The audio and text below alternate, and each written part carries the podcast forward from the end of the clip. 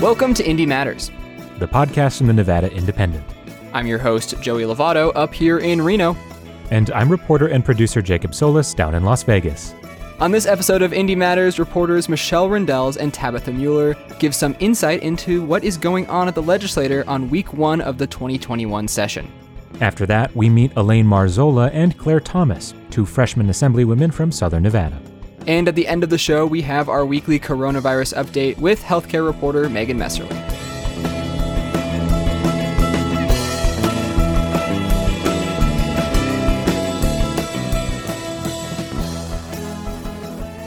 It's been a newsy first week of the 2021 legislative session. Bills are introduced, and everyone is adjusting to the new, mostly virtual way that the legislature is being conducted. I wanted to get the perspective of what it felt like in the building with far fewer people inside than usual. Reporters Tabitha Mueller and Michelle Rindels gave me their take on how things are kicking off. So it's very quiet, which in the past I think it's been a lot noisier, a lot more people involved. But right now, because it's just lawmakers, their staff, and then a limited number of press. And so, you know, people are saying hi to each other or kind of seeing one another in the hallways, but it's very quiet and not the usual hustle and bustle that you'd normally see during a legislative session. So there's only one entrance that's through the back right now. They have sensors on the door that you kind of swipe your hand over and that opens that kind of indicates for the doors to open. You walk in, if you haven't gotten a badge, you get your badge or you show them, you know, that you're allowed to be in the building. And then once a week you need to go get what's called a rapid COVID test. So you walk in and it's a just a nasal swab. 30 minutes later you get the results back saying, you know, you're COVID negative. And basically, just you need to have that COVID negative test once a week. Unless you have gotten a vaccine or you have had COVID within, and had COVID and recovered from COVID within the last 90 days. This session is also different for lobbyists. Normally, they have to register with the legislature, but as of right now, they don't have to because they are not physically in the building people have to do their meetings over video conference. Normally, you would have lobbyists competing with you for uh, time slots with legislators. But at this point, it's just us wandering around along with the lawmakers and the staff. The lobbyists need to make their own appointments virtually. Lobbyists need to register so that there's some accountability there that you know who is representing who and who else they're representing because sometimes lobbyists have 25 different clients and you kind of don't know am i talking to the guy that represents uh, the gold mines and mgm or the payday lenders? So sometimes they have a, a, mix of clients. This also enables you to do just yeah like registration as a lobbyist and you would be able to tell you know which lobbyists are donating to lawmakers and things like that. And you're also prohibited from giving gifts and you have some other restrictions around you that are meant to try to maintain the integrity of the process. But typically the trigger was when you enter the building and start lobbying as opposed to someone that's just, you know, at a distance maybe making a phone call to a lawmaker. So right now they have said that they want to pass a bill that would sort of update this to reflect the virtual environment we're in and basically make it a requirement to register even if you're just a virtually lobbying lobbyist. But we haven't seen that bill yet, so at this point there's a bit of a, a gray area going on. One of the big developments this week has been the introduction of some of the bills that will be discussed during the session. We haven't seen all of the bills yet, probably not even close to all of them, but there are still a few standouts that people should be aware of. Michelle explains there have been a couple bills that we've sort of expected as it relates to the governor's emergency powers. One of those is one introduced on the Senate side that would limit the governor's declarations of emergency to 30 days. And then if you wanted to extend it, it would have to be a two thirds vote of the legislature, which would involve really getting some bipartisan support to extend that declaration. Now, we are currently under a state of emergency that's been around for almost a year. So I think especially some Republicans are chafing at that, saying that this gives the governor some extraordinary powers and we have no idea when it's going to end. As you can imagine, this is a Democratic controlled legislature. The governor's a Democrat. So we don't expect these proposals are probably going to get very far in this legislature. One proposal that is getting attention is the idea backed by Blockchains LLC to create a so called innovation zone. The proposed legislation would allow them to build a futuristic city based on cryptocurrency that eventually forms what could be Nevada's 18th county. So, in the state of the state, the governor was very focused on economic development because obviously Nevada is in a tough place because our economy is not as diversified as we would like it to be. So, among the five pillars of the economic proposal was something that he touched on just momentarily, and he called it an innovation zone. But up until this point, we haven't heard what an innovation zone is, and no one's really been able to explain it to us. But yesterday, we got our hands on some documents that are produced by Blockchains LLC, which is a tech company based in Storey County, Northern Nevada, headed by a guy named Jeff Berns. And you know, they're really working on blockchain technology, which is sort of, as they describe it, you know, kind of rethinking the back end of the internet and kind of managing all this data and making transactions happen in real time. And I'm probably explaining this very poorly, but that's kind of the idea. And they're they're trying to make this power of the blockchain more accessible to normal people. So they're hoping to create apps and things like that to get people on what they call web 3. So we we learned what an innovation zone is. Essentially, they want to create another county and they want companies essentially that have that own at least 50,000 acres, which is the AP did the calculation. It's a massive amount of square miles of land that's undeveloped. And you would have basically the ability to kind of secede from the county that you're in and assume basic services, including healthcare and education and water, power. Like, so, anyways, and they would have yeah, so we would basically have an 18th county and it would be kind of a company town run by blockchains. But to, to qualify as an innovation zone, you have to have be producing innovation and have all this land. So it was a really interesting kind of the word I described it in the story was fantastical. I mean, it envisions like a city of 36,000 people living in this community that only operates using a cryptocurrency called stablecoin. And stablecoin is developed in Nevada, but then it's eventually going to take over the world. And then, you know, elections are held in the innovation zone, and the innovation zone has great power, and the governor is appointing the, the governors of the innovation zone. So it was pretty it's a little science fictiony it is science fictiony and if you look at the uh, renderings of what this city called they call it Painted Rock City. It definitely looks like a like something that would be on Mars. So the governor hasn't exactly endorsed the language that we saw yesterday. I don't know if he's going to be completely on board with this concept and it just seems like a rather heavy lift to create a whole system where counties new counties can essentially be created if you're a big enough company. Another bill that was brought up from Republican Senator Settelmeyer and Hardy, as well as Republican Assemblyman Wheeler, had to do with requiring an ID to vote. Tabitha explains more. This bill that would basically be an opt in kind of voter ID bill, and that would sort of have registered voters show photo ID when voting in person. And by opting in, it wouldn't be a requirement, but you know, counties, governments could say, all right, we want to have voters show their ID when they vote in person. So it wouldn't be mandated from the state, but it could be something that counties could do. And the dynamics of this is, you know, I think most of the concern throughout the election was in the counties that Trump did not win, including Clark County. It's governed by a board that I believe right now is all Democrats and a lot more Democrat than the state, you know, as a whole. So you can imagine that even if we were in an opt in scenario, uh, Democrats who are really loath to adopt voter ID requirements because they say it's just one more complicating factor for people to exercise their right to vote. And certain people, especially older people, maybe um, my 94 year old grandma that no longer has privileges to drive, for example, may not have an ID that's current and as a result might not be able to vote because of that. So First of all, I think that faces the hurdles in, in the legislature of Democrats in general that control the legislature do not like this policy.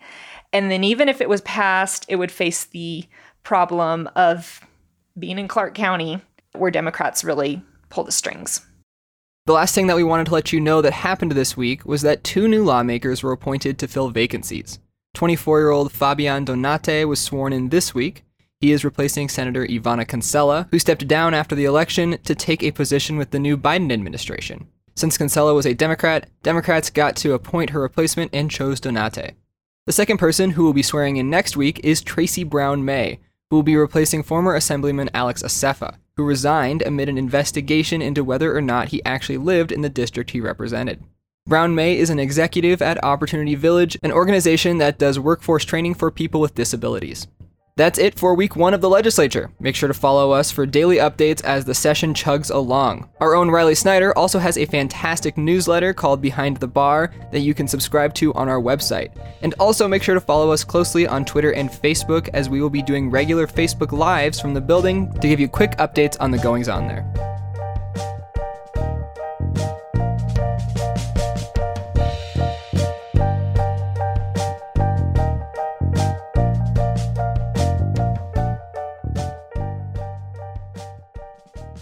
Welcome to the fourth installment of Freshman Orientation, the segment where we get to meet new members of the Nevada legislature.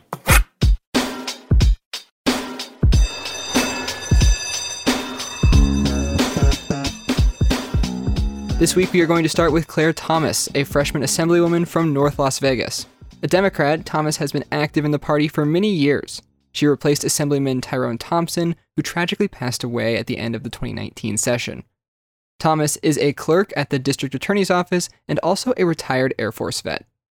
Originally, I'm from Brooklyn, New York. I came here with the military. I was a Air Force military member when I arrived here and that was back in 1982.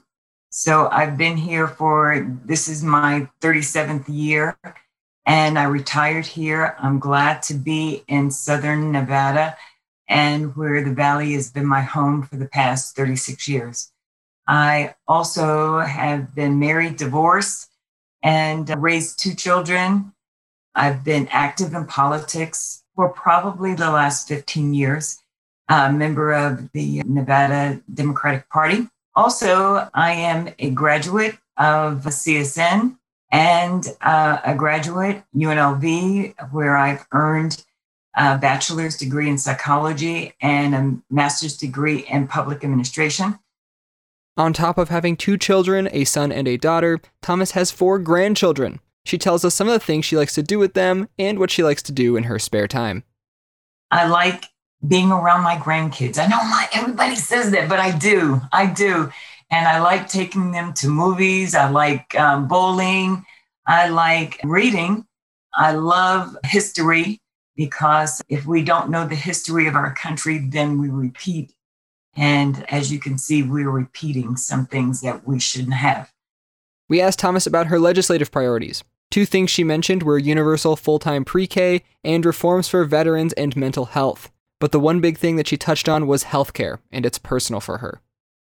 I think that we've realized that universal healthcare probably is one of the best ways to get healthcare to all of our citizens in the United States. But Nevada, especially because we have a high military uh, veterans here that need health care. We have this pandemic that has caused so many deaths. We have people, our neighbors, our friends. My mom did not live here, but she is on the roll of uh, COVID deaths, and um, she died Thanksgiving Day. And it affects me because I knew that healthcare is very important, but it really struck home when mom died. I don't want that to happen to others. Before it does, I think that we should listen to the scientists, be considerate of others that are around us, wear our masks, keep our distances. You know, I work for the district attorney's office, and in my cubicle, we wear our mask. And it's important because you, my neighbors are important. I want to see them. I don't want them to die like my mom and, and 350,000 others. So, healthcare. With the Black Lives Matter protests happening this past summer, a special session was called to address some of the systemic problems brought up during said protests. Thomas, who is black, brings up how she has had to talk to her son about dealing with police and the reform she wants to see. I believe that with the marches that we had this past summer with Black Lives Matters, and those are issues that every citizen should take in concern because equal justice means a lot. I'm one of those parents when I talk about my son, I talk to him all the time. Whenever he went out, I would always tell him how to approach a police officer if he's approached by a police officer. Listen to whatever they say. I used to tell him if they tell tell him to do jumping jacks, just do it, and we'll we'll handle it after. And that is one thing that, as an African American parent, why am I telling my son that?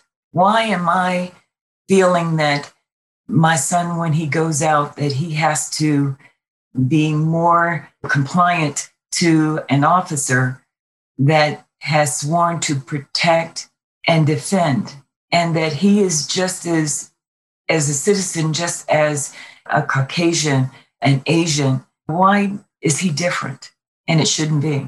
So i think that not that i'm on that committee but i think that i would like to sit in and listen to some of the uh, community's concerns constituents concerns and bring that home and and and hopefully listen to the police, law enforcement's concerns, and come to a cohesive agreement of how to deal with reform. All right, that was Democrat freshman Assemblywoman Claire Thomas from North Las Vegas. Now we're going to hear from Elaine Marzola, a Democrat who replaced Assemblyman Ozzie Fumo, who stepped down to focus on his unsuccessful run for state Supreme Court. Marzola is an attorney who ran in District 21 in southern Nevada. Originally from Brazil, I moved to the United States, straight to Las Vegas, actually, um, about 36, 37 years ago. I've been here ever since. Went to undergrad at UNLV, went to law school at Thomas Cooley in Michigan. My son was born and raised in Las Vegas as well. I've been practicing since 2011. Wow, almost 10 years. About two years ago, I opened up my own firm. And so, definitely have learned the ups and downs of owning your small business. Being an immigrant who worked her way up, we asked Marzola why she wanted to run for assembly always knew I wanted to run. Always knew that I wanted to serve the community. It was always wanted to go to law school, wanted to practice, wanted to serve. The seat came open and it was just perfect timing. Since I was in 4th grade, I wanted to be a lawyer. I took, you know, many detours. I had my son when I was young and so had to experience that and putting myself through school as a single mom is very tough, but just kept, I know this is what I want to do. I know this is what I want to do. Marzola also told us a few things she likes to do in her spare time. I love yoga. I love to meditate, to hike. I love, love, love to travel. And I like to dance a little bit. I am Brazilian. Looking at now, there's not, I dance in my living room, right? when I want to let out some steam, I put music on and it's like, you have nowhere to go, which it's okay. You know, I appreciate just even having the opportunity to still be able to dance. We also asked Marzola what some of her priorities are in this coming session. She touched on several topics, but focused in on education and helping small businesses in the midst of the pandemic, and how problems in one area can lead to economic problems in several other sectors. Education, like I said before, is just very important to me. I think getting the kids back to school is important for the teachers and the students, right? But getting them back safe so that there are no health issues and we're not putting them, their welfare at risk. So that's very important to me. Obviously, small businesses, I believe last time I read, 500,000 employees were employed by small businesses right? That's a lot. And so you have our small businesses suffering, shutting down, cutting people's hours. That trickles down to families. You can't feed your kids, right? You can't pay your bills. You can't pay co-pays for your insurance. It trickles down to everything. It's all connected. Even though it may look separate, it is definitely all connected. After the election, when the conspiracy theory that there was election fraud was running rampant, there were several lawsuits filed in Nevada. Marzola told us from her perspective as a lawyer what she thought of the lawsuits filed by the Trump campaign. File a lawsuit when it's valid, right? Don't file it just because I, don't do that to our court system. Don't do that to the individuals that you're suing. I mean, if you have a valid claim, I'm the first one, right? Like you said, I'm a lawyer. It's your right. If if you're doing it just to bully, it's what I call Trump. And if that's why you're doing it, and if that's your thought process, don't do it because you're essentially going to put a bad mark in the system. It's not good right? If you have legit reason to think that there was fraud, by all means, please, because that should not be the case. Everybody needs the opportunity to run fairly, vote, vote fairly, right? But if you don't have any proof, if you're just grasping for things and you're taking up the court's time and you're suing these people and you're wasting their time, you're not respecting our justice system. You're not respecting our courts, our voters, our judges, right? Everyone involved. Coming from Brazil, she gave us some insight into her life growing up in Las Vegas as an immigrant and how it shaped her worldview. My mom and dad brought me to the United States, worked really, really hard to support myself. And once they had my brothers, I saw them living paycheck to paycheck, really struggling it is really, really tough. I came, I didn't know one word of English, right? Kids can be really mean. And so I got bullied a lot. And that definitely shaped me. You see the discrimination that happens. My dad had a really heavy accent. People would say derogatory things to him. We didn't get the opportunities as easily. It's tough. And I wish that people would just understand that people don't come to this country to take advantage or to use the system. They come here for a better life. Just take a second before judging, just to take in what it took for these families or even these individuals to come here in the first place. We came here with the clothes on our backs.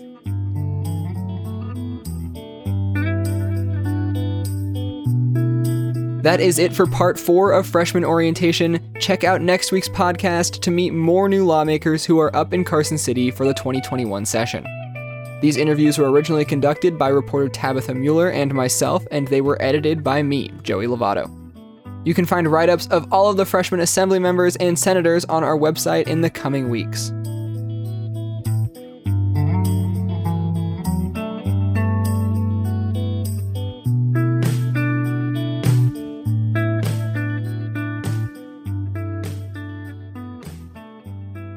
And now we want to take a minute to dive a little deeper into the context of the coronavirus in Nevada. To help us do that, as always, is Nevada Independent Healthcare reporter Megan Messerly. Megan, thanks for being here. Happy to be here. All right, so like we always do, we're going to start with some of the data, but I think I want to focus in on some of the trends. So, noting now that we're recording at around 9:30 on Friday, February 5th, uh, what do those trends look like? Yeah, it's a good question. So we've been talking about, uh, you know, cases decreasing right in Nevada for the last couple of weeks. We actually had some good news this week in which our statewide seven-day average went below a thousand for the first time since November. So that was good news. We have seen that consistently uh, decreasing trend in cases in pretty much every single county, with a couple exceptions of rural counties that have kind of ping-ponged around. Uh, but as of today, we're at about uh, 280,000 cases statewide that have been identified since the beginning of the pandemic. But hopeful as we're seeing that data trend down. Now, we've talked about the death numbers, right, and how that kind of lags the case trends. Um, we are still seeing deaths fairly high. They're not at that peak, but they're still fairly high. We haven't started to see, sort of seen a consistent decrease in the way uh, that we'd like to, obviously. Um, but as of right now, we're at about uh, 4,400 deaths. A little bit more than that have been reported across the state. So we'll be keeping an eye on that data just to see how that kind of follows these decreasing case trends that we've seen. Um, and then it's worth noting, I know a lot of people ask about recoveries. Uh, the recovery numbers can sometimes lag if counties are sort of behind on figuring out who's recovered, who's an active case. But as far as we know, there are more than 250,000 recoveries across the state. So, you know, people get sick, they get better, um, and that's what goes into that number. Hmm. So I want to ask about vaccine numbers. Obviously, people are very interested in the vaccine rollout, and, and we heard a little bit of news this week from the governor about equity when it comes to who has access to the vaccine. What does the vaccine rollout look like this week in Nevada? Yeah, it's, it's a good question. So, you know, starting off with the top line number, there have been more than 290,000 vaccines administered across the state. Uh, but like you mentioned, the big issue now is is equity. How how equitably are these vaccines being distributed to communities? And I obtained some data that showed that um, the the highest numbers of vaccines, the greatest numbers, are in affluent communities. Right there, uh, one of the, the, the biggest zip codes is 89052, which is in Henderson. and includes um, Sun City Anthem. Obviously obviously that that zip code just includes a lot of older folks because it is a big retirement community. Um, same thing you see, uh, you know, one of the Summerlin zip codes that is also uh, one of the biz- biggest zip codes for seniors has a high number of vaccinations. So in some ways that makes sense. Uh, but the big question now is obviously there are seniors, you know, spread across Clark County, not just focused in those retirement communities. And looking at those zip codes, are those folks 70 and up? Uh, do they have the same access, you know, to vaccines proportionally? Obviously, there are fewer of them in those communities, but are they having the same chance to get uh, the vaccine as other folks? So that's, I think, going to be the big conversation uh, moving forward. But you know, the the, the bright uh, the bright light on the horizon is, you know, eight percent of Nevadans have either been partially or fully vaccinated. Six point five percent have gotten their first dose, 1.5% are fully vaccinated. Uh, and so we are seeing those numbers increase. So that's good news. But now the focus is really turning to, you know, one, we want to get those, you know, vaccines out as fast as we can, but two, making sure that those vaccines are getting out, you know, evenly across the population um, by age, making sure those are getting to underserved communities and folks who might not have resources to be, you know, sitting online and, and refreshing, you know, for, for hours and hours trying to get an appointment. Hmm. And so a big issue with vaccines still has been that the supply is frequently a lot lower than the actual capacity of the state to put shots in arms. Is that still a bottleneck for Nevada? Yeah, it still is. It's a bottleneck for Nevada and it's a bottleneck for every other state. Um, we still are receiving fewer doses from the from the federal government, our sort of allocation, uh, than every other state per capita, except for South Carolina. That's still true. Nevada officials are still trying to figure out why that is, why our allocation is less per capita than other states. But you know, besides that, there just aren't enough doses right now to, to go into everyone's arms, and so that's the issue that we're seeing. And, and Nevada, you know, has seen some some small increases in that first dose allotment, uh, which is movement in the right direction. But I think the question is, you know, will, will we con- continue to see that movement? Um, and will we see significant increase? You know, because obviously any increase is good, but uh, we're still seeing very, very small numbers of, of vaccines coming into the state. And that really is the big roadblock right now for vaccine distribution. Hmm. Well, we will have to keep an eye on that, but we'll have to leave it there for now. As always, if you want to know more about the coronavirus in Nevada, you can head to our website, thenevadaindependent.com. There you can find weekly updates from Megan in her coronavirus contextualized series, as well as a regularly updated dashboard with all the latest COVID 19 data. Megan, thanks for joining me. Thanks for having me.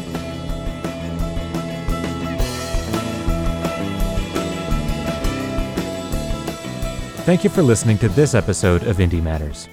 We'd like to thank Michelle Rindels, Tabitha Mueller, Elaine Marzola, Claire Thomas, and Megan Messerly for being on the show this week. If you like listening to the show, consider leaving a rating and review wherever you listen, or share it on social media. It'll help the show grow and reach more people. Tell us how we're doing by sending us a comment, question, complaints, or even the sought after praise. You can email me at joey at thenvindy.com or jacob at jacob at thenvindy.com. Local Reno band People with Bodies wrote and performed our original theme song. If you want to hear more of their music, you can find them on Spotify and Bandcamp. We had additional music this week from Lance Conrad, Storyblocks, and original music from our own Joey Lovato. Thank you for listening to Indie Matters. I'm your host, Joey Lovato. And I'm reporter and producer Jacob Solis. And we'll talk to you next week.